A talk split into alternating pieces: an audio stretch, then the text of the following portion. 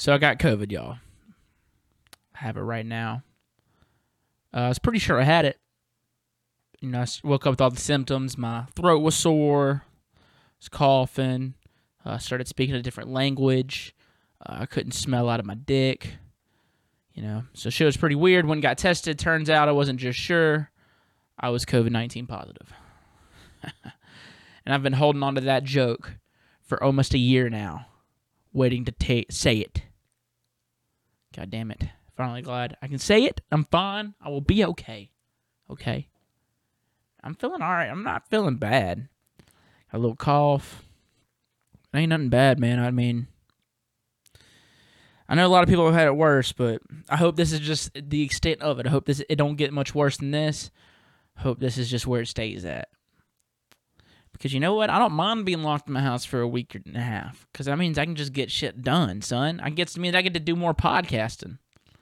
You know what? I enjoy doing it. I'm glad y'all are here. Welcome to the show. Welcome to Talks with Taboo, y'all. Happy Thursday. It's almost the weekend. Shit, every day is going to feel like a weekend for me while I'm here. But fuck it. But fuck it. But fuck it. But fuck it. I don't know. But my guest this week, dude, is a fucking legend. Before I introduce this my guest, I gotta say my new song, Drugs, is out now on Wakan. It's a collaboration with Champa. That's an awesome track, y'all. Go check it out. Glad to finally get it out. But my guest this week, dude, is somebody who I'm a massive fan for. I have so much respect for. You know what I'm saying? Grammy winning, Grammy nominating, you know, working with people who I admire like Diplo and fucking Dillon Francis, and getting to work with pop singers, making bangers left and right, making dope house music, dope side projects. This man does it all. And he's interesting as fuck. And he's a nice ass guy. He seems like a really good guy. I really did enjoy this conversation. You know, I feel like what you see is what you get with this guy, and he just seems, you see a good guy. And I feel like that's just who he is. So I'm just going to let the episode get going. Ladies and gentlemen, Mr. Nitty Gritty.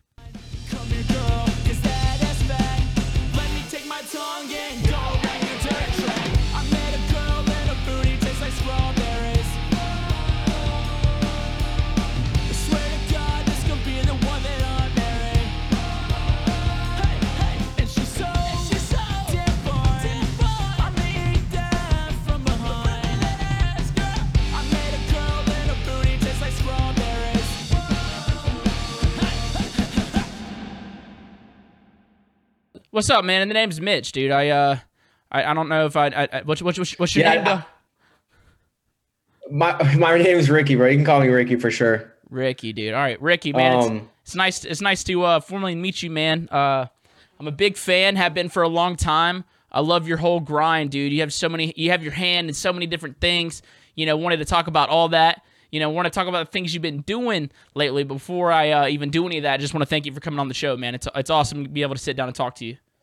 Yeah, 100%, man. Likewise, I aside from, you know, enjoying your music, I find this whole like type of thing like really, really fun, man. You're funny and you like hang out with all these people. I want to do this eventually. It's just like, as you know, a lot of work, and I was streaming and stuff, but this is the type of shit I can't wait to do. Just like podcasts and actually like interacting with other musicians and stuff is super fun. Yeah, it has been fun, man. But I mean, yeah, just from like the outside looking in, you look like a guy who's not afraid of a little bit more work.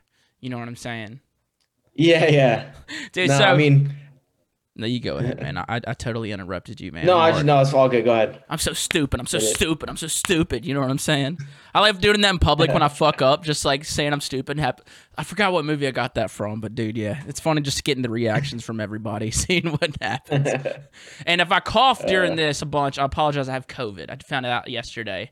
I'm fine. Oh, you really got it? Yeah, I found out yesterday I have it. I'm fine. I'm really showing that many symptoms. I just got a little cough. You know what I'm saying? But you know, and that ain't gonna stop me. That ain't gonna stop me from doing this today because I was looking forward to it. Yeah, no, I feel you. I feel you. We've been rescheduling, so I appreciate you having me, man. Mm-hmm. Well, dude, I mean, there's so many things I want to get into with you today because you're a guy who has his hands in just so many different avenues inside of the music industry, whether it's being just a straight dubstep guy, which, I mean, you do sometimes, where you're this pretty melodic guy, you have house shit going on, you produce for pop artists, you work with other big producers. So my thing, basically where I'm trying to get is how are you able to branch out to doing things like pop and working with, like, you know, all these different singers and all these pop producers and stuff like that, you know, just being a producer, like a team of producers, because a lot of, you know, electronic guys and dubstep guys, whether they're making house dubstep or future bass, whatever it may be, you know, that's usually what they stay in. And you know, I'm just trying to figure out how it is you got your hand in these situations and what you know did to just, you know, prove yourself and all that jazz. So like, ironically, I didn't even make electronic music. Or did I? Okay. So like, literally back to the beginning. Okay, I found, like, you know, Skrillex stuff, but I was in bands. But then when I started producing, it was like, yeah, like horrible ripoff dubstep. But then honestly, I got more back into like making just music and producing little demos and stuff like that. And then I would try and make certain like genres in, like, you know, progressive house was big, melodic dubstep was big, like the old wave, not like the new wave of it, like, which is both amazing, but there was like that first Seven Lions wave where I got really into it. And so during that whole time, I was doing like Pitbull remixes or like, you know, just random stuff anyways, just to do it. And from the beginning, I was producing for, like, you know, small artists that were just friends in Florida. Because that's pretty much where I started my music career, is Florida, because I moved here for college. And by the time I had like gone to a studio, I was making like hip hop beats, like shitty though, horrible. Like everything was just bad. No, it was low level, but I was doing the same thing I'm doing now. It's just now I'm finally good at it. So like, I actually have been doing that from the very beginning. I didn't actually just make dubstep, make trap, make thing, and just, you know, sit there doing all these crazy samples and sound design. I was actually like, today I'm going to try and make a crappy rap beat, and today's going to be crappy dubstep. And then it all became decent dubstep and decent hip hop. And now it's like good dubstep and good, you know, everything's at least on a good level. So it's like, I kind of did it from the beginning like that. And each level built up with itself, because I guess like the way it works is, for me, is one thing will build the other up. So like, I will do a track with a, you know, say a remix for Seven Lions. That one gave me, you know, this song that had a million plays on SoundCloud to send to somebody like, or for somebody to see, like DJ Mustard. And then Mustard hit me up and he had all these hip hop beats at the time, but wanted me to do remixes. Then we did Beyonce and a Jack U remix, or Beyonce and something remix. And then because I had that, then I went back to here and I said, hey, I've worked with this guy and did this. And then, you know, it's just been building on each other. So like, I use the dubstep and the trap stuff to get to the pop, and I use the pop stuff back and forth. So they kind of just like build off of each other, where like I have a really good team. I have two managers, and my first manager that I had before my second one basically helped, you know, just solidify my mind. Is I like to do kind of all of it in an organized fashion, one at a time. Obviously, I don't like try and overkill myself, but I focus on something for a little bit, then I move on, and I just go back and forth. And my creativity, like, I don't know, like works way better for me like that. Like right now I'm on this like kick of like making like this like rock project for myself. But in the meantime, I was sending demos to like an acoustic singer, Ed Sheeran type person last night. And I just make a couple loops and then go back to what I was on. And then like 3 or 4 weeks ago, I was like making house for Side Piece, because we have like, you know, new releases coming out and we had these sessions on Zoom and stuff.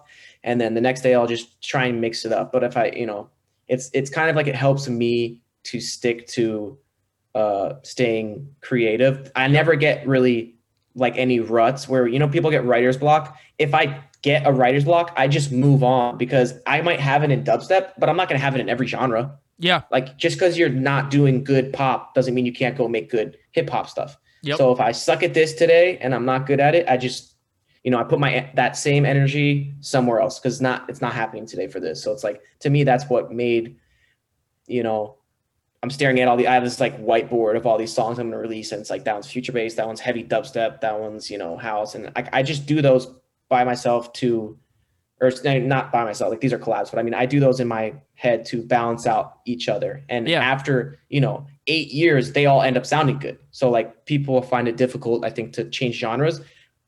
You're going to do the same thing I did. You're going to suck at it. My house music wasn't good. My dubstep wasn't good. My pop wasn't good.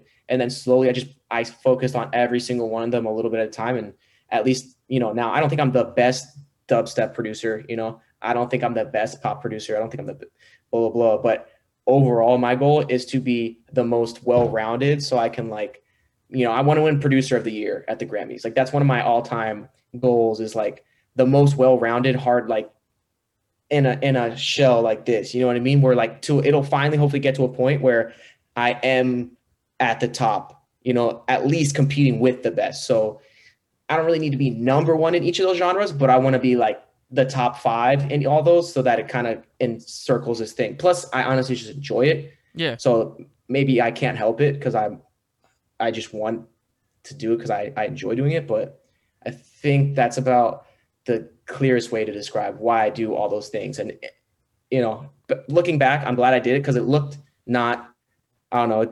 I'm sure you can tell I'm probably explaining one of these questions, but the difficulties of that also sucked because it took me way longer.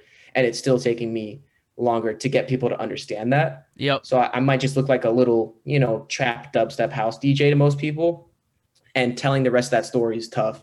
And now at least I have Side Piece to prove like, oh, look, I can do a whole project on tech house. And I love house music. That's one of my first loves in electronic music. I want to do something with rock same way, where I just want to keep, showing to the public, oh, I enjoy this. I enjoy these. Slowly do the branding. You know what I mean? It takes a little bit to catch up, I guess. No, for sure, man. You probably have no idea how much other producers needed to hear that. Whenever you have a block, you don't get in a rut because you just go try something new, man. That was something that I found out in the last year and a half or something like that. I was just strictly making bass music, but then I started making hip-hop beats. And then the end of last year, I made a comedy album where it's just a musical comedy thing. But it's it had rock, pop, hip hop, metal, country. It had all of it on it. And I never hit a rut because I'm trying all this new shit. And then I could go back to my bass music stuff. And that's when it all really clicked. I'm like, oh, fuck, man. The only reason I'm getting stuck on certain things is because I'm trying to make a certain thing. You know what I mean? Yeah. I'm focusing just on one thing where I could just be focusing on being creative, having fun, trying new shit, getting better at, recording or processing vocals, little things like that, man. So you have no idea how many people need to hear that shit. Cause I tell people like that all the time when they tell me that they're in a rut. I'm like, that's just because you trying to stick to one thing. Yeah. It's like a flow. Is this no bars hold, we talk about whatever the fuck type of stuff. Dude, say whatever the fuck you want. Smoke meth, hell, Satan, okay? Yeah, so I'm not even like that. I'm know, a church door. It's not really dirty like that, but I'm just curious. All right, dude, what I could say. Praise the Lord then. Let's keep it going. We'll see. No, but basically I was saying it's a good story for a podcast.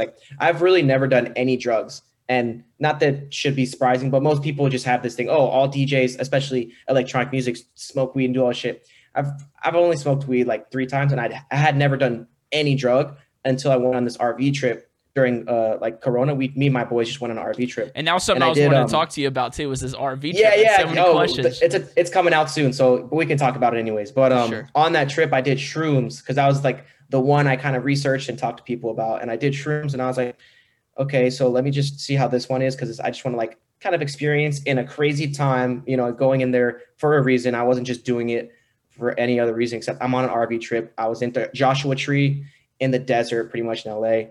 And all that to say is when I tripped and I've done it 3 or 4 times since then. And I've learned that helped me to understand how I do that musically is I just kind of go with the flow. So when I did the first trip, it was a little more powerful. So I've kind of died down because I'm not really that. I can't do heavy stuff. Yeah. So the first time it was a little stronger for me. And I was trying to fight it because I was dude, I'm not used to this. I'm going crazy. Not crazy, but it was a rough beginning of the trip for me. And then slowly as it came down a little bit, I started all right, I have to just go with the waves. If I'm laughing, I got to keep in that laughing mood. I can't go do this type of mood and trippy mood if I'm in the laughing wave. And then the next wave would be the trippy wave where we're all looking at shit and it's kind of like, you know, messing with your head. And then I would go into that. And so like, I learned that.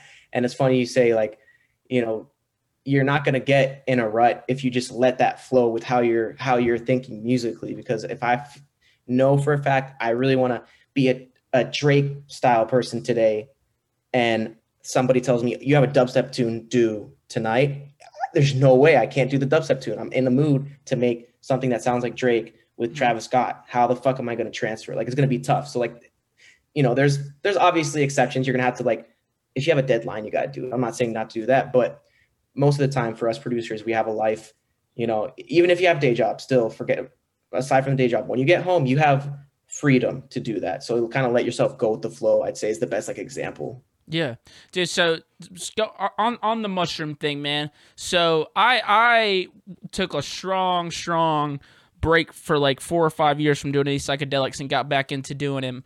Just like, you know, almost like not like just for fun purposes, but for like medical, like not medical, but just like, I guess, spiritual reasons. You know what I mean? During COVID is whenever I started it back.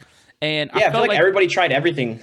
Yeah, during COVID. And so I felt like after I got done with shrooms, like after that, I hated the actual tripping part of it, because I felt like there would be like an hour of where I'm just freaking out and I don't want to talk to anybody, and then after that I'm good. Like I'm laughing, and I felt like my favorite part of doing that psychedelic is whenever it's done, I feel like everything's a lot clearer. I know what I have to do in life. I know where I'm lacking. I know, you know, what's the next step. Was that one of the reasons you were doing it? And did you have that type of experience after you did mushrooms?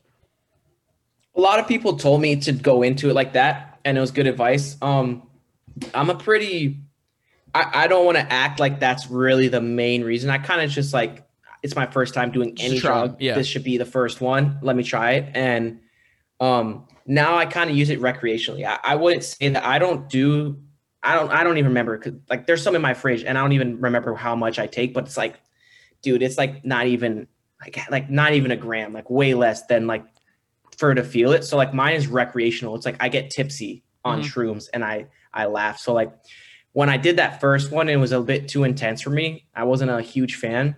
There was some stuff that I was thinking about and understanding, but I'm kind of already always in my life, you know, spiritually thinking and praying about things that are that getting guidance. So I'm kind of, I do that in my own way, which is more towards, you know, God. I do that. So I don't necessarily think of drugs as it, but I just consider it a recreational thing. I'd say that I did it, you know, I don't feel like it's wrong, to be honest, for, you know, me to have enjoyed that in a sense. You know, if you're getting addicted to anything, that's where I think your limit and balance should be set. But I guess a lot of people have told me that they've found a lot of truth and it's opened their eyes. But I guess it's been tough for me to want to go that extreme again, because it was just a lot on my mind. Mm-hmm. So and you already have like more recreational. You already have like that spiritual balance too. And that was another thing that I liked about you. You know, you're really open about like your faith and stuff like that. And me, man, I feel like for the longest time I was just kind of anti any of that. And I think like in the last like 2 years, I've really turned around to where like sometimes I'll catch myself like praying, and I don't know if I'm praying necessarily to like a Jesus Christ or anything like that, but I just feel like there's something else. And I feel like that many times I feel blessed, and I'm like that, you know, there's something helping me be this blessed or something, you know, watching over me. And I don't necessarily know what it is, and I'm still trying to figure that out, but I have been a lot more open to stuff like that. You know what I mean? And all that jazz. So how old are you? I'm 25. You're 25. Yeah. I'm 26. Yeah. I think, that the gratefulness and, contentedness, especially for people like us that are, you know, I'm not saying like A-list, but, you know, semi-successful musicians in a sense. We make money and we can live our life with it, whether or not we have extra income. I'm just saying we get to do this in a spotlight and we enjoy it. That comes with gratefulness. Yeah, I think most people either, you know, ignore that and then start to be arrogant and cocky, and because it gets the other side of it. And the one side is, you know, you feel good and you're happy and you want to like do something about it and tell people I'm grateful, or you just like go deeper into your hole of I'm amazing and everyone tells me I'm amazing every day. Yeah. So like, I'd say it's like a good sign that, you know, exactly. You don't have to know who you're praying to in the beginning. It's the same thing as like, you don't know like the back to the music thing, you don't really know what song you're going to make, except you're in this mood to make this style. So like you could, you know, react to it the same way where like, I don't know why I'm feeling grateful, but let that out. Yeah. I'm happy. You know, I'm a big like manifestation type of like, not like I don't know, like I'm still like faith-based. So I wouldn't say I'm like, you know, energy type of, you know what I'm talking about? I don't know what the difference is. And like, oh, I'm manifesting and I believe in energies. That's not, I'm definitely believe in God, but I do believe in saying things that will come true and putting them out there very firmly. I've done that multiple times, or dreams, visions, all that stuff. Like, dude, if you pay attention, my manager is like super in tune. Actually, both of them are very in tune, but my manager, Cheryl, is she's a grandmother. So she's like, she's lived her life, but now she's, managing artists. And she's so in tune that, same as you, she tells me the same thing. I'm one of the few people that I've ever talked about God in front of her, and she's just very intuitive. And since, we've known each other for years now, we're pretty much family, her stuff rubs off on me and mine on her, and her intuition has rubbed off on me in a sense where I get it. And I feel like I've proven to her that it is a spiritual and a godly thing that we are given those gifts.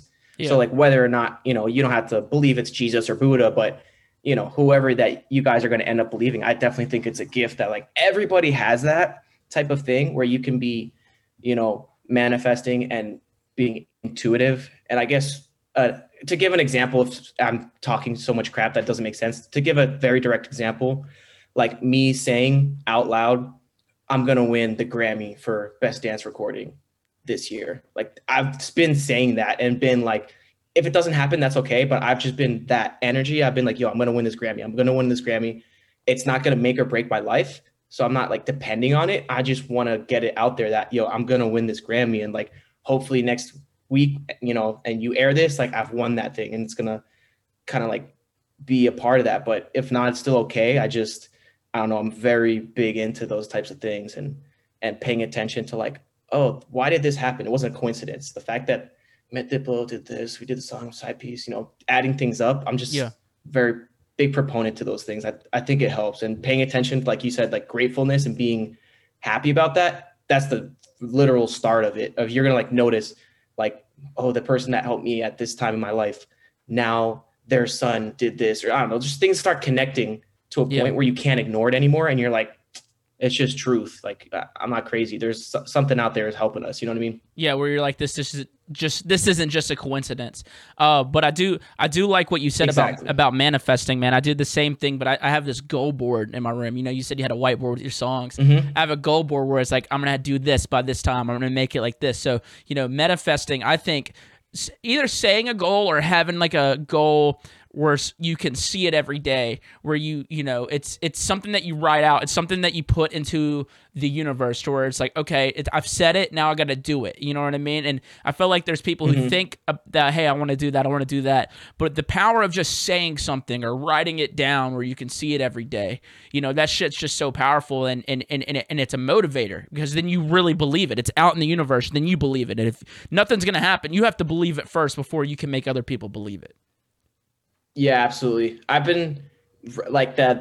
The project I told you about, that's like kind of rock based, is something I've been like super excited. I've been like watching all these documentaries, like, Billie Eilish, or, just like all these newer ones that I was curious about. And I started like being honest with myself, like, wow, during my DJ and producer life in electronic music, I'm going to be working on this so hard that I want it to be bigger than anything I'm a part of right now. Like, I'm looking toward that to be like, this was Nitty Gritty. Holy shit, that's a whole nother level. Like, I'm thinking that I want something bigger than this. And it's like, it's been really refreshing. And actually, and ironically, it sounds like I would be giving up on Nitty, but it's actually helping me do better on making music for that as well, because I'm so like, I guess, excited right now about these things. So it's like, they're kind of all building each other up, where I'm just like, all right, I really want to get to this, but I got to make this one work first. So let me make Nitty Gritty as banging as possible, the biggest cap I can do for this style genre, and then move on. Cause it's like, I don't want to like force it, but it's like, it's been fun to like start dreaming again. I'm basically dreaming about stuff that I used to, when I wasn't a DJ, I used to dream about headlining fest, doing what I'm doing now. And now I'm like, I've lost that childish dreaming thing. And dude, the last week I've been like, same thing, like right back. Like, I don't know. I was like tweeting the other day about how like, I want to be hungry. Like I have like no followers again. Cause I like during quarantine, I got, I don't know, just like a little lazy. And then I remembered on tour, I was just like getting used to it. Play a show every weekend, play a festival every weekend. And I like kind of got numb to it. And then since we haven't had shows in so long, I've been like hungry again. Like, damn, bro, I want to get out there. I want to get stuff going. I want to be back better than ever. Yeah, exactly. So it's been fun to kind of get that back. And like, I don't know, those dreams that you have. Most people that are up and coming have them right now. So it's good. But once you go through a little bit of success, it's hard to have it the whole time. So I feel like I'm rebuilding it. Yeah, no, I love that, man. So let me ask you this, like this rock project that you're talking about, even with stuff like Side Piece, why? Because I know Side Piece is a duo. So why wouldn't it be, you know, this rock project under the Nitty Gritty project, or why wouldn't the Side Piece be Nitty Gritty and that other artist and stuff like that? Because I'm kind of running into the same, I won't say like issue, but I something that me and my management team are trying to figure out is how the hell are we going to put this comedy album that has no electronic music out as taboo? You know what I'm saying? Is this even taboo? And that's what I, you know, maybe that's like a realization you had when you're doing this, or is it just a totally different thing for you? Or did you ever have this idea of like, why not do this as Nitty Gritty? Because at the end of the day, you know, it's us who decides what music we put out. And, you know, you have done a great job with not pigeonholing yourself to just a style of music that you can create, because you've put out a rock EP out as Nitty Gritty. You've put out dubstep, pop, hip hop, all that jazz. And so why wouldn't you just continue that as Nitty Gritty? And my tone at the end of that question didn't sound like a question. Why would you do an as Nitty Gritty? That's weird. No, it makes sense. It makes sense. I'm literally in that struggle with you right now, but I could say with like 75% insurance, I guess, on it is that I'm going to separate. The main reason is because I learned from doing Side Piece, basically. So we made Side Piece and we took the risk, both of us, and Party Favor actually had a great point when we first started. Because I was like, I kind of knew when I had On My Mind, it was a big record. So I did it with Diplo and I made the track, and then Diplo found this crazy vocal sample and we had it just lying around like a demo. And that was like 3 years ago, I went to Bali with him for like a writing camp. Yeah. And a writing camp. So I had that. I want to talk about that in a second, but continue the story. Yeah, we could get into those. Yeah. But yeah, for sure. Story, a lot of fun writing camp stories. So like essentially I showed Dillon some of my tech house, like not Nitty Gritty house, like, you know, weird wonky stuff that I reserved that for Nitty Gritty. I had this project that's like, you know, Fisher and Chris Lake. It's not going to be in the bass world at all. And so I was like, I know how these people are. They're very specific and picky. Like, it's not a good idea to jump into that. So I already had the idea. And then Dillon said the same thing, but he showed me identical styles. Our next record is like 3 years ago that he showed it to me. And that was the day we showed each other a couple songs, On My Mind and Temptation, where's one of them. Temptation comes out next. And we both were like, dude, why don't we just make a side project? That's like, I wanted to call it Side Project as a joke, like Side Project. It's our side project. And then he said, what about Side Piece? And I was like, oh shit, that's genius. Sounds cool. And then that we took the risk to, all right, let's restart. Even though we both have, you know, thousands of followers, let's see what happens if we restart. And lo and behold, because people didn't realize it was us from the beginning, there was no preconceived, you know, conception. And by that, no misconceptions. So nobody was caring that it was tech house. It's that it was good music and people that liked that music liked it. End of story. No rebuttals. No, I miss the old Kanye, fucking this Kanye, this, that, you know, there's none of that. It was great. Then we put out On My Mind, obviously, with a huge artist, you know, Diplo. And because people know him, but not us, all it did was just blow us up, essentially, to a level not even as big as Nitty Gritty or Party Favor at the time. But now, because even though I feel like it has less followers and stuff, it has this momentum that is just so different. You know what I mean? It's underdog momentum. It's like, I always use this example of like, you know, in football, you don't throw the ball where the player is because they're moving. You have to throw it in front of them. Yeah. So right now it might look like Side Piece is back here, but we're basically a wide receiver about to hit a touchdown and the ball's just in the air. So we're basically just going to meet each other there. Yeah. And it's going to be hopefully going around all this other stuff that we're doing. But that to me is the best example of why restarting can be amazing. And I was a huge believer that I was like, I'm going to do everything under Nitty when I was younger. And like, I kind of learned to accept that I enjoy, and I still kind of do it with Nitty just to like do it. Cause like you said, even though it's electronic, I try and do as much as, but like I treat Nitty Gritty as like the funniest shit I'll ever do. I'll never have any more fun than doing Nitty Gritty because there's no rules, bro. I literally just put, like you said, I have done rock stuff. You know what I mean? I do joke shit. I do stupid edits. Like I don't really care in a good way. I don't care. Yeah. But when it comes to something like Side Piece or this other rock project, which is very different than what I've already released, I treat both of these like a whole, you know, like the rock one I've been thinking of. I have like a whole, basically, like I have a whole music video done already. I have all these like outfits lined up and all these things where I have these like, you know, styles and things in my head, like this, like James Bond meets James Dean meets fucking The Killers, you know, just this whole idea in my head that I want it to be straight down the middle, one thing and one thing only on purpose. And to relate it to you, if you're a comedy thing that you have this full vision for it and like you're a funny dude, so like it kind of makes sense to me, even though it's close to taboo and you've like hinted at it. Same thing as me, I had done that Little Rock EP. I hinted that I can do this, but it never really took off. You know, it was just a little tester, and now I'm still Nitty Gritty, the dubstep trap house future based guy, right? So probably similar thing for you, like people know about this, but if you were to restart, as much as your fans will know it's you, there'll be a whole new crowd, in my opinion, that catch on, but they have no, it's just, you know, how much you care about the unbiased opinion. Yeah. Nah, you broke up for a second there, but I think I got most of everything that you were saying. Yeah, and all that makes fucking damn good sense. I guess that sometimes I just don't like the idea of being pigeonholed. It's just like, I feel like if I can't put out a record that's just completely different from myself, like from what I've always done, it's like then it's just like, this is the style that I always have to make. You know, that's like a fear of it. You know what I mean? Like, and then I'll also look at people who did try something different. It didn't work. Like when that whole shit with Getter. You know what I mean? Like that shit was, you know, also a good example. And so I guess like sometimes I just get nervous about just getting a little pigeonholed and, you know, where it's like, oh wow, this is like the only style I can put out is taboo. But there's actually good.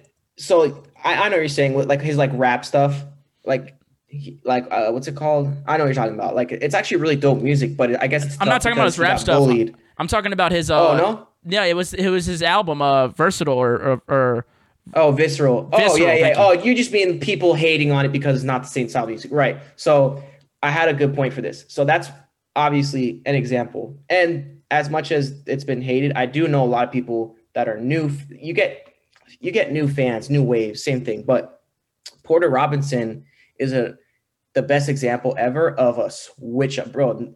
I think people forget Porter was literally electro house. So yep. Like, the corniest electro house. Like, not, I'm kidding. It wasn't actually. It was amazing at the time, but it wasn't like anything like what he did. And nobody even, you know, people just like are fine with it. And so you're able. So like to me, I think you might be having a harder decision because you could pivot by doing some funny stuff like that and people could thoroughly enjoy it because I feel like your stuff like this, your podcast, you're always joking around, like your content's already funny. So like it might match better than you think versus I was honest with myself and the rock stuff that I did under Nitty Gritty that I have released is not the same and nothing. The whole vibe of the other project that I'm making now is just, I had to be honest with myself. I was like, no, this has to be its own thing. Like I kind of decided it for myself. Yeah. So I think if you want to make it work, you can and be like, you know, fuck it. Taboo is going to be the funniest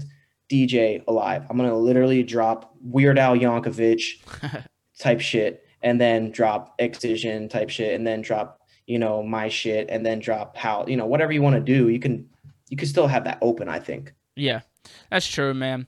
But yeah, enough with all that, dude, because there was something that you mentioned. You know, you said the writing camps that I do want to talk about, but Diplo was something that I actually did want to bring up because, you know, he's a guy that you've worked with a good bit. I feel like, I don't want to say he's taking you under his wing because you were doing your fucking thing, but I feel like he kind of branched, you know, introduced you to a lot of people and got your name out there a little bit more. Yeah, how did you get linked up with the Diplo guy? And I said the Diplo guy, with the Diplos, you know what I mean? How'd that relationship, you know, come to be, and what's the relationship like now just today? Are y'all constantly working together? Y'all constantly talking? Y'all friends? Is it all business? How'd that all get together? Yeah, so I sent him an email like 3 years ago. I don't even remember. Oh, this is actually even funnier. I remember I was talking about like the manifestation and the intuitions type of stuff. Yep. I've had a couple dreams. One, I've had a dream with like Justin Bieber where I'm like homies with them for some reason. That was like a while ago. And around that same time, I had like a dream that I was like boys with Diplo, like just like, yeah, what's up, dude? You know, like just like that. So it's like really funny that looking back and remembering that that's exactly what happened. Weirdly enough, is like I can go to his house and just like, yo, what's up? Works. She's like, oh, we're like, I don't know, go fucking ride a bike through the hills in LA, or, you know, do random shit, or the writing camps. So back to the beginning is I sent an email of like edits. So like Lights, Bootleg, and all those ones that did well for me in the beginning. I was just like a really big edit dude. Like I would send, I don't know, I would send like 10 edits to everybody. And then Benzie, you know, has all the edits. So he kind of live DJ service for me. Yeah. Yeah. So then back in the old days when I came up, you just had to email your edits to people, and then Benzie made it easy and made a whole dope platform. So now I don't really have to do it anymore. But that's kind of how I got in the DMs, I guess you could say. Yeah. And then from there he was like, oh, do you want to remix one of my songs? And then I made the remix, but he never released it. And then I followed up and I was like, oh, here's some beats or something. And he was like, oh shit, you made these beats? All right, cool. Well, something. And this is all like long responses. He's not like it wasn't like we were DMing every day. Like, hey man, how are you? How's your mom? What's your last name? Like, it was just like every couple weeks, he would just throw me an answer. I'd be like, fuck it, I'll just answer. So over a whole year basically of finally like, let's meet up, come show me some music. I go to his house and I don't even meet him. I meet his publishers, pretty much. What? Then he said, come to my house, and he sent me to his house, and I met Juba, who's now he's like, what does Juba do? Fucking like he's a head A&R at like Columbia or something. He's like a big boy dude now, like he's killing it. Not that they weren't already big, but because they were obviously killing it. But when I met them, it was just funny that I met the publishers, and they're like, oh, so we're actually really interested in a publishing deal where you pretty much just, you know, co-produce with Wes and whoever he works with. And because in the beginning I was like, oh, EDM, I can be Diplo's big EDM. So it's very funny that I have a million more times benefited from Diplo in pop music than anything else. Almost no EDM, except now Side Piece with, you know, On My Mind, but that's years later. Yeah. So like the beginning, I was just producing shit. I worked on 2 major laser records on their last album 3 years ago, and introduced him to Skip Marley, and he was interested in him. So then me and Skip wrote a record, and then I did something with Beam and, you know, some camps like that. So I actually just started writing and, you know, producing pop and hip hop. And then we did the Bad Bunny one. I remember I sent them that beat, and he was like roasting me. He's like, wow, they chose your worst beat or some shit like that, like back in the day. And it's like pretty funny, the ones that they choose. There's a lesson in that. Just because you think it sucks, you could still win a Latin Grammy for it. Yeah. That's literally what happened to me. So one of my worst beats ever is a Grammy winning song, part of a Grammy winning album. So whatever, it shit happens. That's awesome.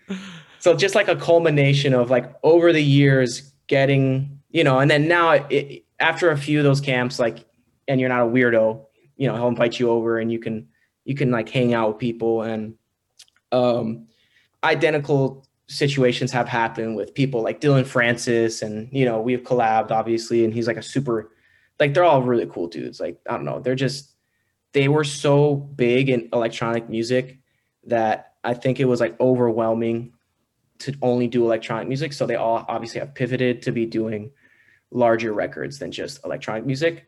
So it helped me get in the door by actually not even, they didn't even care. Like, I'm not saying it to like say they don't like EDM, because I'm not trying to drag it or like say that they're dragging it, but honestly, they're not usually excited. You know, there's obviously a banger every now and then that they're like, oh, that's sick. But what really got their attention, I think, from me is that I would just send them beats and send them productions and be able to send a guitar loop to somebody to try and do some Ed Sheeran placement or try and send something for Bad Bunny, you know, whoever the hell he's working with at the time. So like, those are the things to me that helped me build that side of it. And then after years of some of those things sitting around, you know, you pick up On My Mind and say, oh, you know what, let's release this. It's right timing. And that's actually like the first EDM dance song I've ever done with Wes, like that is actually public, and it's not even a Nitty Gritty. So it's funny how that works. Like, I did literally beats and production on pop music, which I actually am very thankful that he kind of took me into that world, because, you know, now there's just things I'm always trying to write and send to people, because, and I have a mindset of, I guess, expanding into other genres and, it, you know, just learning from a lot of dope producers and stuff. So yeah, it's a very interesting situation when I look back at it, how those types of relationships I thought were going to be some way just turned out being like, you know, I was like, oh, he's the biggest trap and twerk guy at the time. And I'm like, wow, I played a country guitar part for him. That's funny. Or like, I did a reggaeton beat, or, you know, some random shit. So it's pretty funny how that works. Yeah, man, it's kind of crazy too, because like, that's something that not a lot of people realize is like, these really big producers have just a team of producers. You know what I'm saying? Mm-hmm. Where like, they may start an idea and pass it on, or vice versa. You may have an idea, pass it on. It's just like a group of dudes. And some people are like, oh, that's fucking whack, it's a lot of people. And I'm like, hell no, that sounds dope. Like a bunch of like good producers all coming together for like one, you know, final product. It's like, that's where you're going to get the best result. That's where it's just like when there's a lot of minds on certain things. And I don't get the people who are just like, oh no, that's fucking lame, it's a lot of other producers, ghostwriters. It's like, nah, it's just, you know, a team.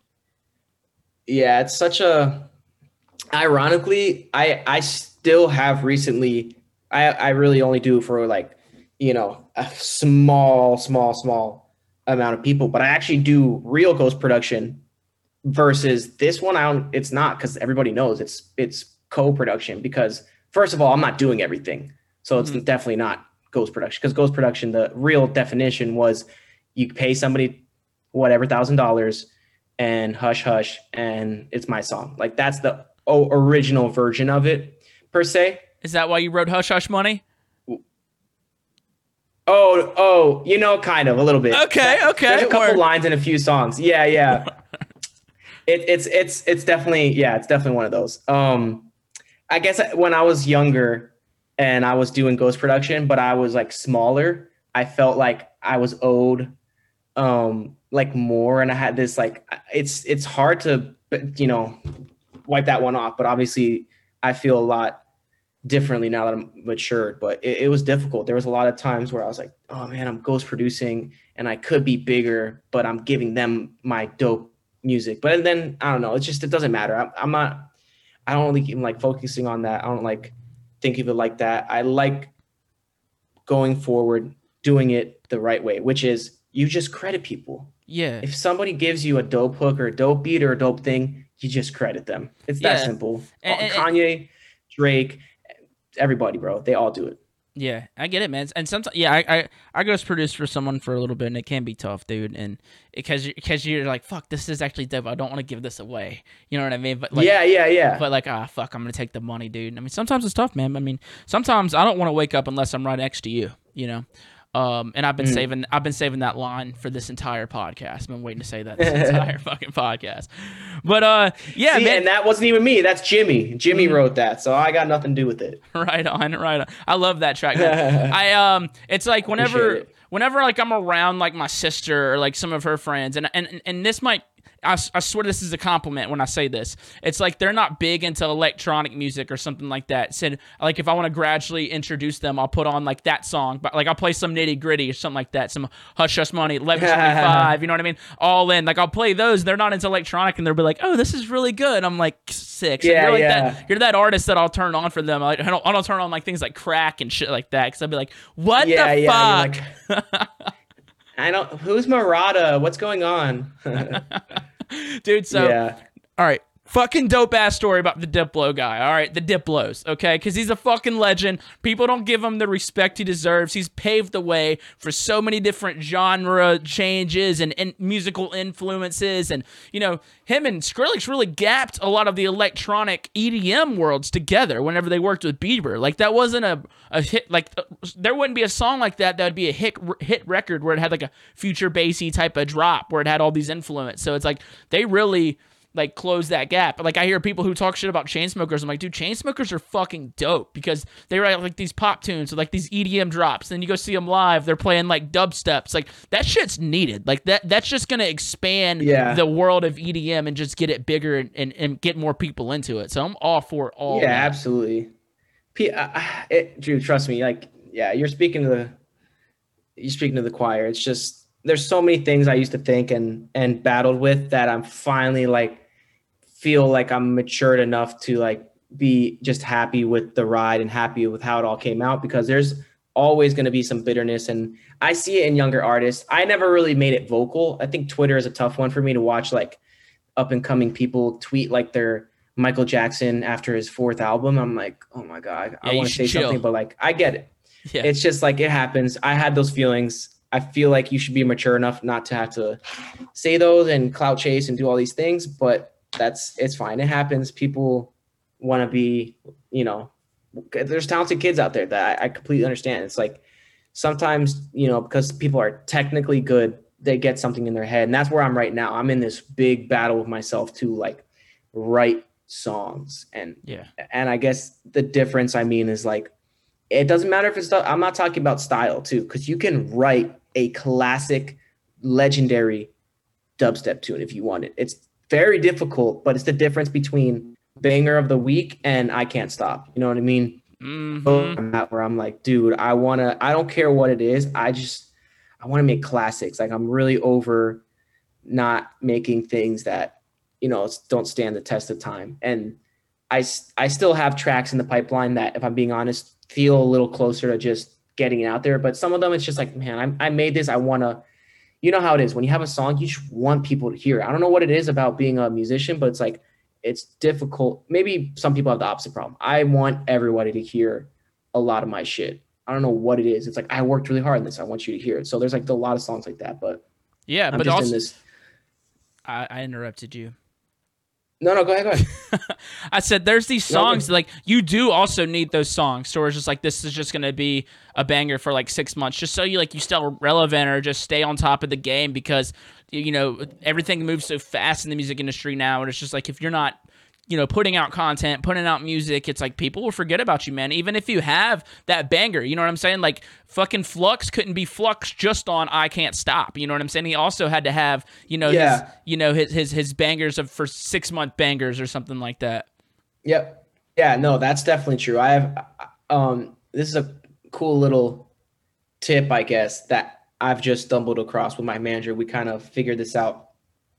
Sometimes treating music like content is actually smart if you do it on purpose, because then people might understand and not look at it like, oh, wow, you put out this garbage tune that's just like cookie cutter. But it's like, well, I post on Instagram and I post on Twitter all the time.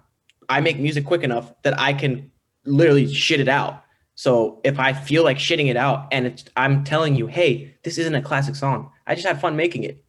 Tell me it's shitty, but go hard to it at my show. You're going to love it. You'll be fine. Like, you don't have to complain and act like I have to make a legendary song every time. So I definitely agree with you where it's like, it's tough to like find that balance, but yeah, it goes both ways where like it, and even like I said, sometimes those shitty ones can be classic and legendary without you knowing it. So that's also a bonus of not, you know, I guess feeling terrible about releasing music, which It's a whole other thing. Not sure yet. There's songs that you think are about to be classics, right? Where you're like, this is the fucking one. Everyone's going to be all about. And it's nothing. And it's nothing. Everyone's just like, whatever. My biggest track, the one that everyone knows me for, is one that I put out because I needed to put a song. And I was like, oh, fuck, I need to put something out. It's been a minute. And I put it out, and then I had no idea it was going to be that. It wasn't even my favorite song, but it's a song. It's Wookworm. It's the one that everyone fucking knows me by. So it's just like, sometimes the people, like you said, sometimes your least favorite can be the biggest one, man. It's weird how it works like that. Yeah,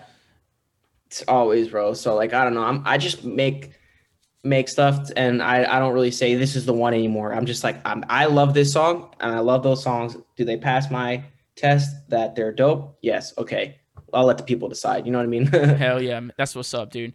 So before I get into these damn writing camps, you had a football analogy, right? Are you a football fan? You know, you live out there in Florida, so are you a Dolphins fan? You a Tampa Bay fan? I'm not. I'm like a poser, bro. Like I'm from Pennsylvania. From Pennsylvania, so I'm an Eagles fan. I was in Australia touring when they won the Super Bowl, and I was lit. It was so fun. I was like 9 a.m. like plastered in Australia, like, oh, I'm from Philadelphia, like going crazy. I'm not even really from Philly. That's what you have to say, whatever. And my girlfriend actually was a Dolphins cheerleader, so I actually own a Dolphins jersey with her name on it, and I have my Eagles jersey. So like, that's really the only two teams I kind of support. But I love soccer the most. That's like the sport I watch. I love basketball. And then I think I'd say football is like my third. I'll watch it because it's entertaining, obviously. You know what I mean? But I'm not like, I couldn't tell you a single player on like any team right now, really, except for obviously like, you know, the Tom Brady's and the stuff like that. I'm not in it that far at all right now. I've just been out of the loop. Hey there, y'all. Hope you're enjoying this episode right now. Don't go anywhere. It's coming right back. Just wanted to take a break from the show to introduce this new segment that we're doing here. And this is Redneck Stories with Jeremy. All right, so I'm gonna teach y'all how to hypnotize a chicken. Now, what you do with the chicken after it's hypnotized is your business and your business only, but we're gonna get to it. All right, so you take the chicken, right, and you lay its head down on the ground like so. You hold its head like that, right, and then off the front of its beak, which would be about right there, you draw your line in the dirt that way, and that way, like a damn chicken's foot. And them motherfuckers won't move. They will stay right there. And unless you move that chicken, it'll be there till it dies. So. And now, back to the show. Well, dude, man, so what the fuck is a writing camp?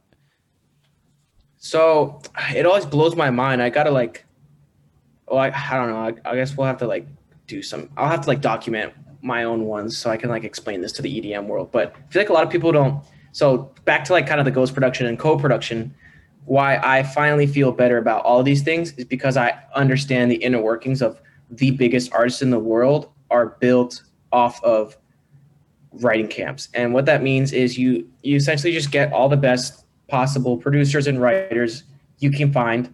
Sometimes it's 3 to 4, or sometimes it's fucking 20. Like Kanye is known for having like, you know, he'll take 10 studio rooms and put randomest people. Like Diplo has a funny story. There was like a hotel.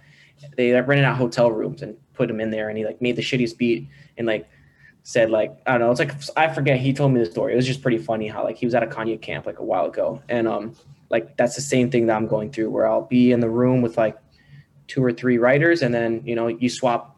The next day you go in with a different writer, and then the next day you go in with a producer. And then once you worked on those songs, you guys kind of build them up, and then basically whoever you're doing them for. So for one example, there was like a Major Lazer camp, and then obviously the records go to this point. I didn't even understand who it went to because there's so many people involved. It's over my head, but they kind of pick out what they think is best.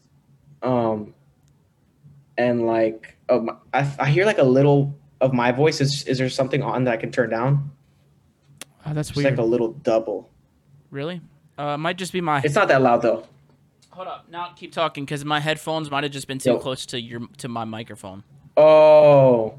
Yeah, that might be it. Yeah, perfect. So basically it goes past us where, like, say it's Major Lazer. Wes and Abe Drums and Walshy and the head A&Rs at the label all sit down and say, we need this song, this song, this song. Let's finish this one, and let's go write three more.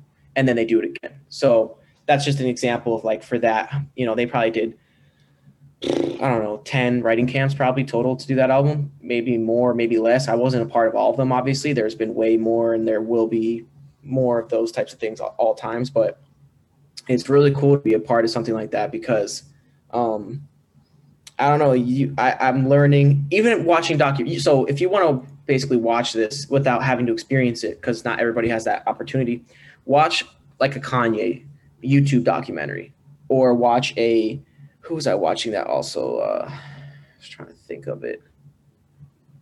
Billie Eilish isn't a good example because it's just her and her brother. But a lot of people really do this type of collaborative effort where it's almost just opening up your palette to, you know, if you're stuck on a song and you don't know if you want to add something, or you're going to take a risk and add something, but you are afraid because it's not going to sound good, that new person might do that. So it's basically the best version of it is getting songs that nobody would have created by themselves, that it's like a collaborative effort, like that had to have been magically made because of using 10 people. So the Beyonce records that everybody makes fun of, like, oh, it's her and 50 other people. Like it is, but at the same time, like that might be why some of them are amazing.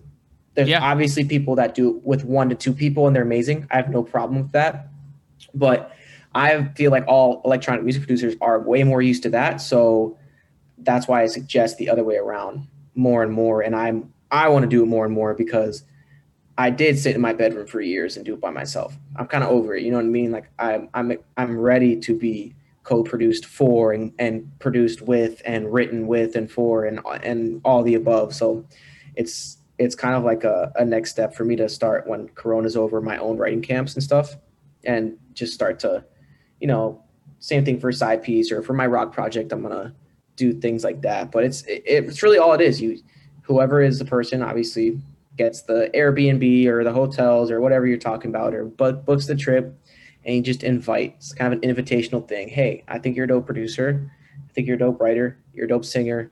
Let's all 10 of us go in a room for a week and, you know, make music for my project or for whoever's project.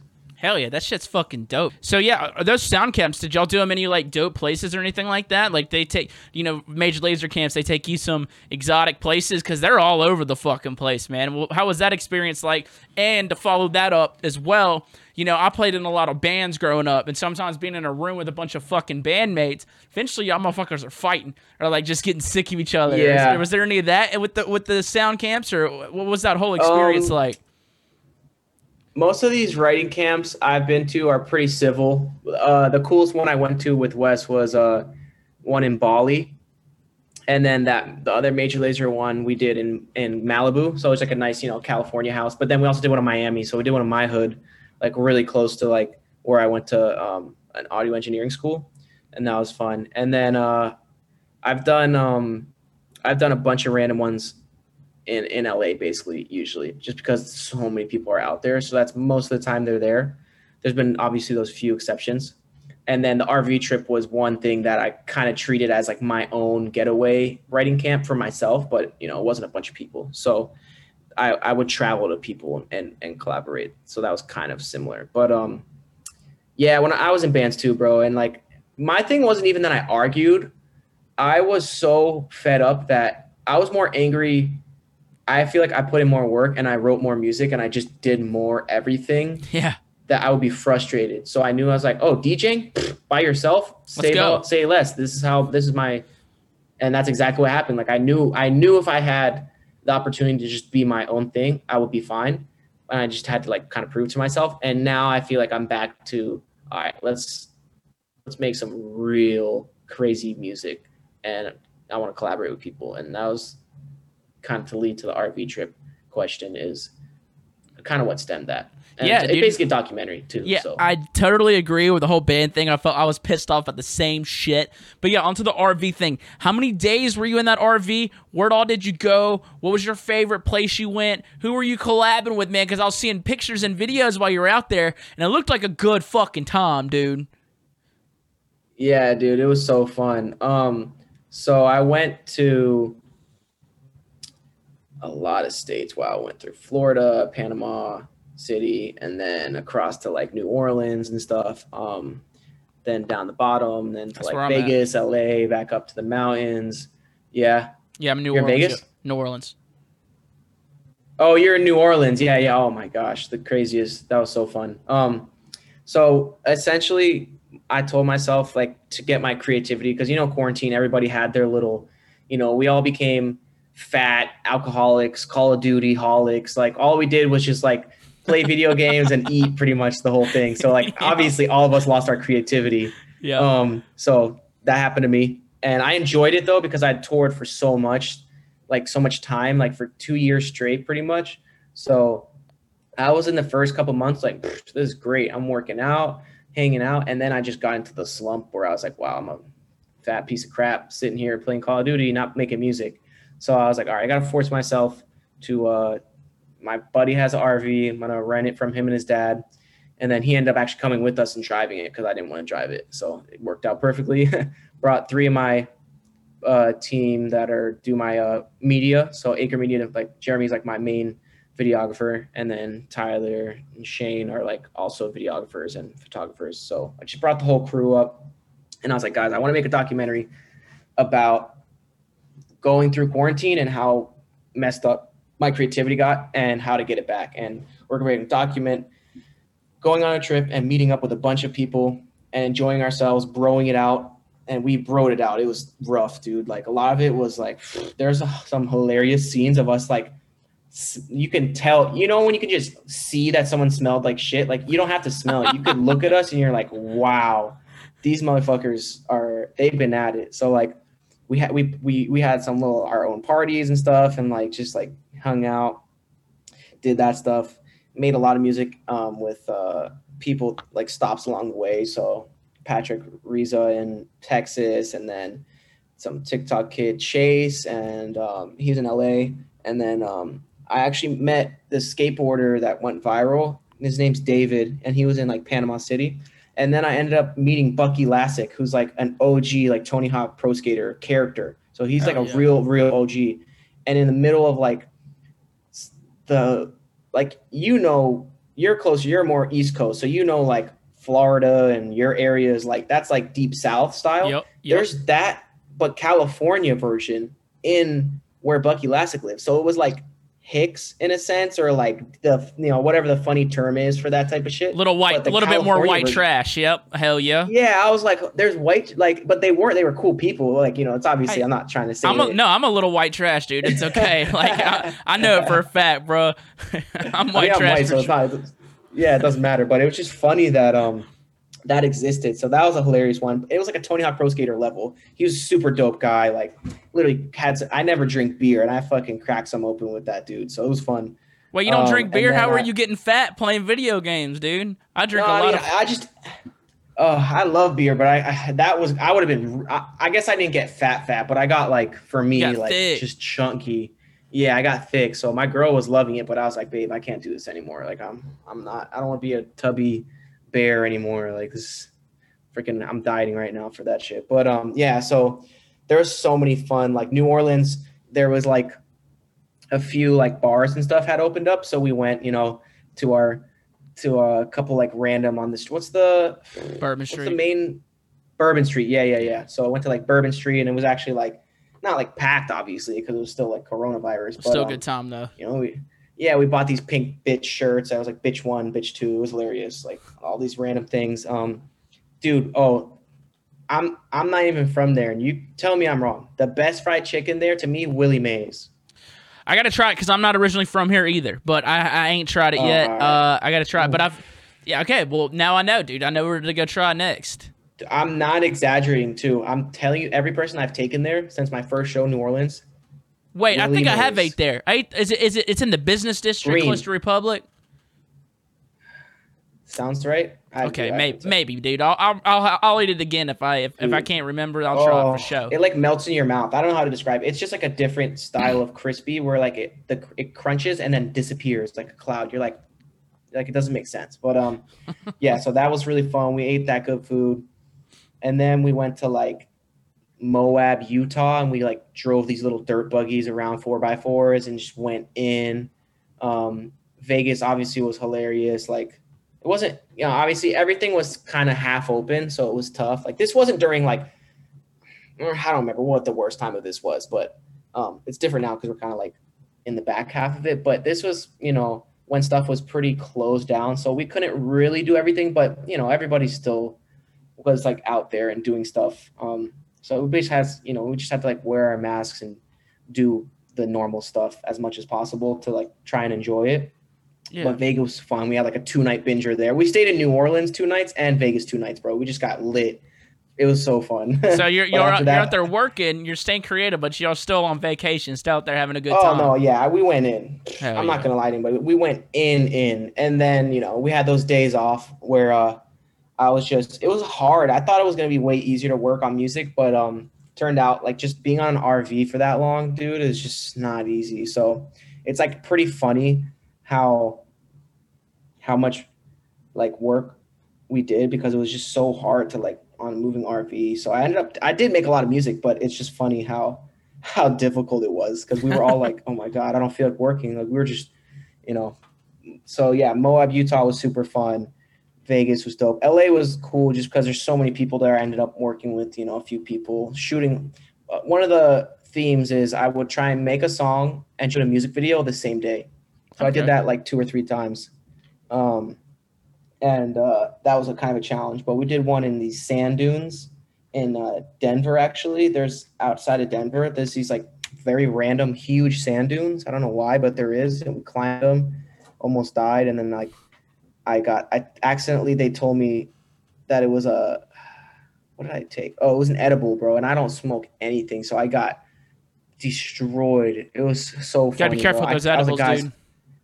I was like, guys, this is the one that just relaxes you. And they're like, yeah, there's no THC. It's the CBD one. And I was like, oh, okay, but are you sure? And they're like, yes, take it. And I ate the whole thing. And I was like dry mouth, just like spinning head. It was insane, bro. I was like, I hate you guys so much. Dude, it was like a 4-day thing. Cause I recently just started smoking weed again for the first time in like 5 years. Okay. And I still only do it like once every 2 nights. Yeah. I just don't do it that much. And I still don't even know I'm back doing it.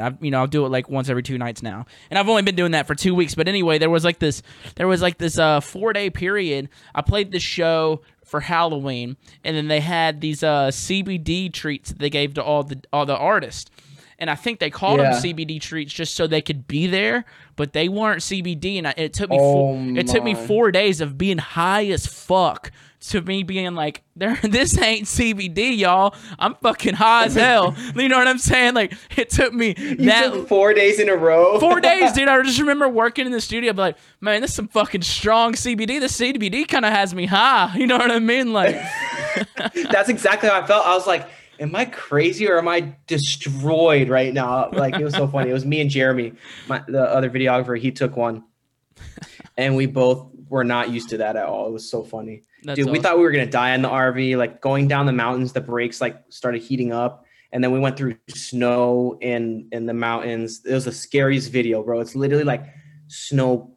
You can't see shit. Like, I was like, we're going to fall off the mountain and die. It's hilarious. The footage is so funny of us just all, like, huddled like this, like, just about to die on this trip. So there's a lot of fun, crazy shit, made a bunch of music. And another point of it for me was to go get all the footage so I could score it. Cause I've always had this dream to like score and put dramatic, cinematic type of music. And like, I love doing that. So I was like, I don't have my own movie to do it for. So I guess I'll just have to make my own, and then I'll do it myself. So there's kind of like a cool balance of like, you know, I'm scoring and doing all the music in it. So everything you hear is going to be something I created. And then I'm monologuing a little bit. We're doing interviews. And then there's obviously raw footage and raw audio. So it's kind of turning into a documentary style thing that I'm really excited to put that out. We're getting close to finishing it. It's been rough. It's just a lot of footage, but we finally got it all. Yeah, y'all hitting up Netflix, dude. Some. Yeah. We'll see. I mean, shit, I highly doubt that, but at least I'll put it on YouTube. So it'll be out there. It was just for fun. I don't even care. I just wanted to do it to do it. Yeah, did you get your creativity back? I mean, and that was the whole goal. Did it work? Yeah, dude. I mean, it definitely that'll be the thesis of the whole thing, and kind of we'll we'll do some exit interviews after I think we edit of like where I'm at now and stuff like that. And maybe just some extra footage to like show what happened afterwards, because I definitely, and then, you know, with the Grammys and all that, it's just like, we're going to have to put extra footage of like, it's crazy, all these things that happened during the pandemic that I can be blessed for. Dude, I want a car, all this crazy shit. Is it that insane. Fucking sick ass car that's been on your, yeah. Oh, wow. You won that? Yeah. I won a Toyota Supra and $30,000, bro. Wow. Just an Instagram, bro. I entered it. That was another one. So this one is not, I don't believe that this one was like some like, you know, I didn't dream about this a million times, but I know that my intuition and my manifestation is really powerful now, because I told my girlfriend I was going to win and my videographer. Was it Instagram contest? Just an Instagram contest? What'd you have to do? Just fucking like, hit a link? I bought like their merch. I spent like $100 the first day, and then 2 days before it ended there was like this extra like, oh, buy now and you'll do 10%, and I was like, ah, shit, I feel like I'm gonna win, and I dropped $300 on their merch. It was actually all pretty dope stuff, so I was like, whatever, worst case scenario, I have a bunch of cool ADM tuner stuff because I love cars, so whatever, it was like whatever, I was buying it. And I told my girlfriend, I was like, babe, I don't know why I have this weird feeling I'm gonna win. She's like, all right. She's like, okay, all right. Told Jeremy, I was like, dude, I think I entered this car contest. I think I'm going to win it. I told them both. I told myself in my car, I was like, I'm going to win that car. And then I literally got a phone call on the airplane when I was doing a drive-in show.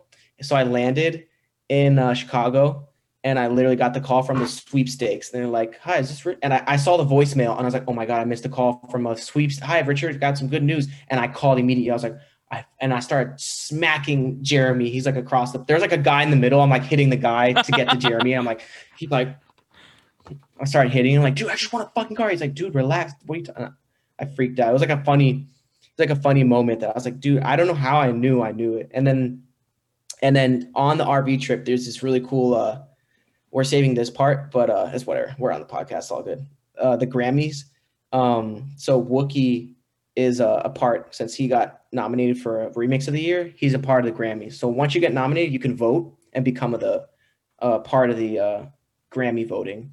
And he told me On My Mind was on it for the voting. And I was like, oh my God, it's in there. He's like, yeah, I voted for it. I think it has a good chance. And I was like, bro, I don't know. Something's telling me this shit's going to get nominated. Like, this has to happen. It has to happen. Like, and then it got nominated, and there's like, you know, that was on the trip that happened. So there's a lot of crazy stuff that getting out on that trip was just pretty legendary for me. So I'm glad I did it. That whole story was fucking legendary, dude. You're a fucking legend. You know what I'm saying? I aspire to be like you, dude. Listen, we've been going for longer than an hour, but I still have some things I want to talk to you about. So I really appreciate you. Yeah, no, we can cut down. Go ahead. Yeah, I really appreciate you hanging out and talking to me about this. So, what was it like winning a Grammy, man?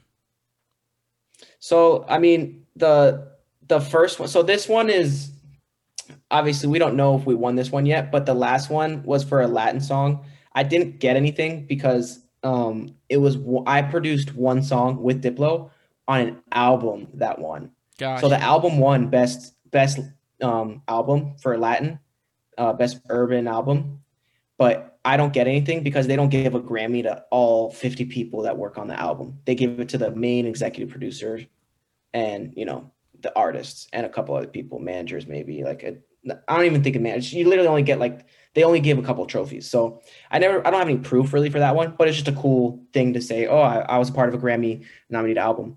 And so I kind of always had this thing where I was like, I really want my own trophy. Like, I want my own Grammy. I'm going to buy a glass thing and put it in there.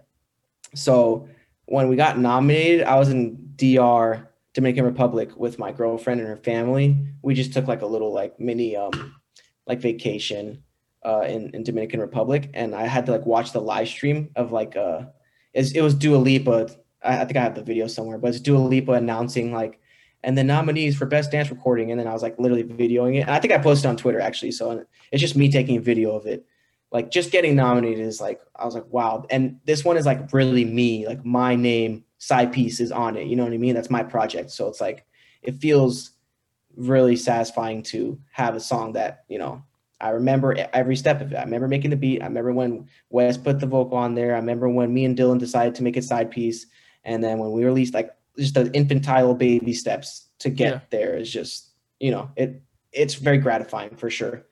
That's crazy, man. Yeah, that's some. I want to win a Grammy, dude. I'm gonna win a Grammy one day. You know, manifest that shit. I'm gonna win a Grammy. Yeah, let's go. I'm saying right here on the podcast to you. You know, I'm gonna win a Grammy. Ain't a joke, bro. It ain't a joke. It ain't a joke, dude. I mean it, dude. You think I'm scared? Yeah. You think I'm scared, bro? That's the one. Dude, one more. You know, there's a comedy. Wait, there's a comedy section. There's a comedy section in the Grammys, bro. You can win a Grammy for comedy stand-up and comedy music. Swear to God, I'm not making that up. Oh, I'm gonna win it for research it tonight. I'm gonna win it for comedy music. That's for damn sure, dude. I'm telling you, this album is fucking great. But I'm gonna look into that because I had no idea about that. One more thing I wanted to ask you, man. Like I said, I really appreciate your time. You know, you mentioned you met up with like this TikTok guy. You know, you have been making these like TikTok dope ass TikTok videos of you just making beats like these cool places and stuff like that. Doing things like that, because TikTok is just its fucking own thing. It's like, you know, Instagram is integrated with Facebook, you know what I'm saying? And they're kind of like, they kind of go hand in hand, and like there's things like YouTube where it's like its own crowd. With TikTok, it's like its own crowd, totally different crowds on all of them. You know, how much did doing all these videos help you with your growth, if there was any, or is it just something where it's just like, yeah, that's dope, people fuck with it, but it doesn't really do nothing for your career? Did it help your career? Did it help you growth? Like, what all did all that shit do for you? It's funny because my TikTok like sucks now. Like I got like flagged. Like I think I had my shirt off in one of them because I was like joking around and it like flagged it. So like my plays now, it's funny. Like I'm like a has-been on TikTok, right? Like I had those couple first ones. I was like one of the first. Like I wouldn't say I was the first in the world, but I was willing to put money. I was the first like DJ. Cause I remember everybody texting me when I put those up. Like everybody was like, "Oh, like I'm telling you, before anybody had TikTok, I literally made those and they went viral." And I was like the TikTok DJ pretty much. So it was like a really funny thing, and I was like obsessed with it. I went in, and it was like such a different crowd. So not many of my TikTok fans turned into real fans. It was just my real fans found out about TikTok, and my TikTok was a bunch of little kids and random people that thought I made dinky beats. So when they found my real music, they were like, "We want to hear the Walgreen song." You know what I mean? So it did, you know, as much as I want to say it transferred over, I think it was just something fun. I enjoyed it. It for sure. I'm sure there's some type of carryover. I don't have any numbers for you. Like, oh, I got 1,000 fans or 100,000 fans, but it was just a fun thing I enjoyed. And like, it's tough right now because my shit's like, it doesn't do anything. I post and it's just like, you know, nothing. So like I gotta just be super consistent with it, or like I feel like I've contacted people before, but it's just, I don't know, not a bad way towards TikTok because I enjoy it, but I came back to the realization. I was like, I want to be known as a great musician, not an influencer. That's not my goal. I don't want to be the guy where I don't even want people to remember me as a TikTok DJ. So I was low-key like, whatever, I did it for a second. It's not, nobody's going to be like worried about it. So not that I have anything against influencing or people that make content like that, because I did it. Trust me, I'm shameless, bro. I'll literally do anything. But me too, bro. I'll do anything, especially if I'm drunk. Yeah, I don't care. Yeah, exactly. We just have a couple beers, PBRs, and we're in this fish. Goddamn, dude, you got the right idea, my dude. You got the right idea. We'll have to drink some PBRs when we finally hang out in person, then. Hell yeah, dude. That sounds like a good ass time. I'm all about it. Oh yeah. Well, look, man, I really appreciate you coming on the show. I've wanted to have you on for a minute. Been a big fan. Respect the fuck out of you and everything you do, man. So it really means a lot you coming on the show, having this conversation. It was a great conversation. I had a lot of fun with it, man. And I appreciate you, bro. Thank you, man. Same to you. Great talk, man. That was Mr. Nitty Gritty, everybody. He's the fucking man. I told y'all. He is the fucking man. Glad I could get him on the show, man. I've been wanting to have him on for a minute. Glad we could do it, dude. Hope everyone stays good out there. I'm going to try to stay good. Hopefully this COVID don't kick my ass. But if it takes me, all right, I might have had it coming. I've made way too many COVID jokes. You know, I've talked a lot of shit. Just joking. You know, not meaning anything. You shouldn't take anything I say to heart. But if it takes me, just know, Smack That by Akon is going to be played at my funeral, or it's going to be magical because everyone's going to be like really sad and then it's going to play. Half the people are going to be like, yeah, that's just Mitch. And then the other half are going to be crying like, why? Why is this playing? And then I'll just be laughing in heaven. I don't know. I love y'all, man. Y'all be good. Take care of each other. Or don't. Do what you want. I don't give a shit. Actually, I care. I do care. But you shouldn't let me tell you what to do. You should just have a good day and a good week because you want to do that. And if you don't, fucking skank. Fucking skank. I don't know. I'm out of here. I'm going to go lay in bed. Love y'all. Bye.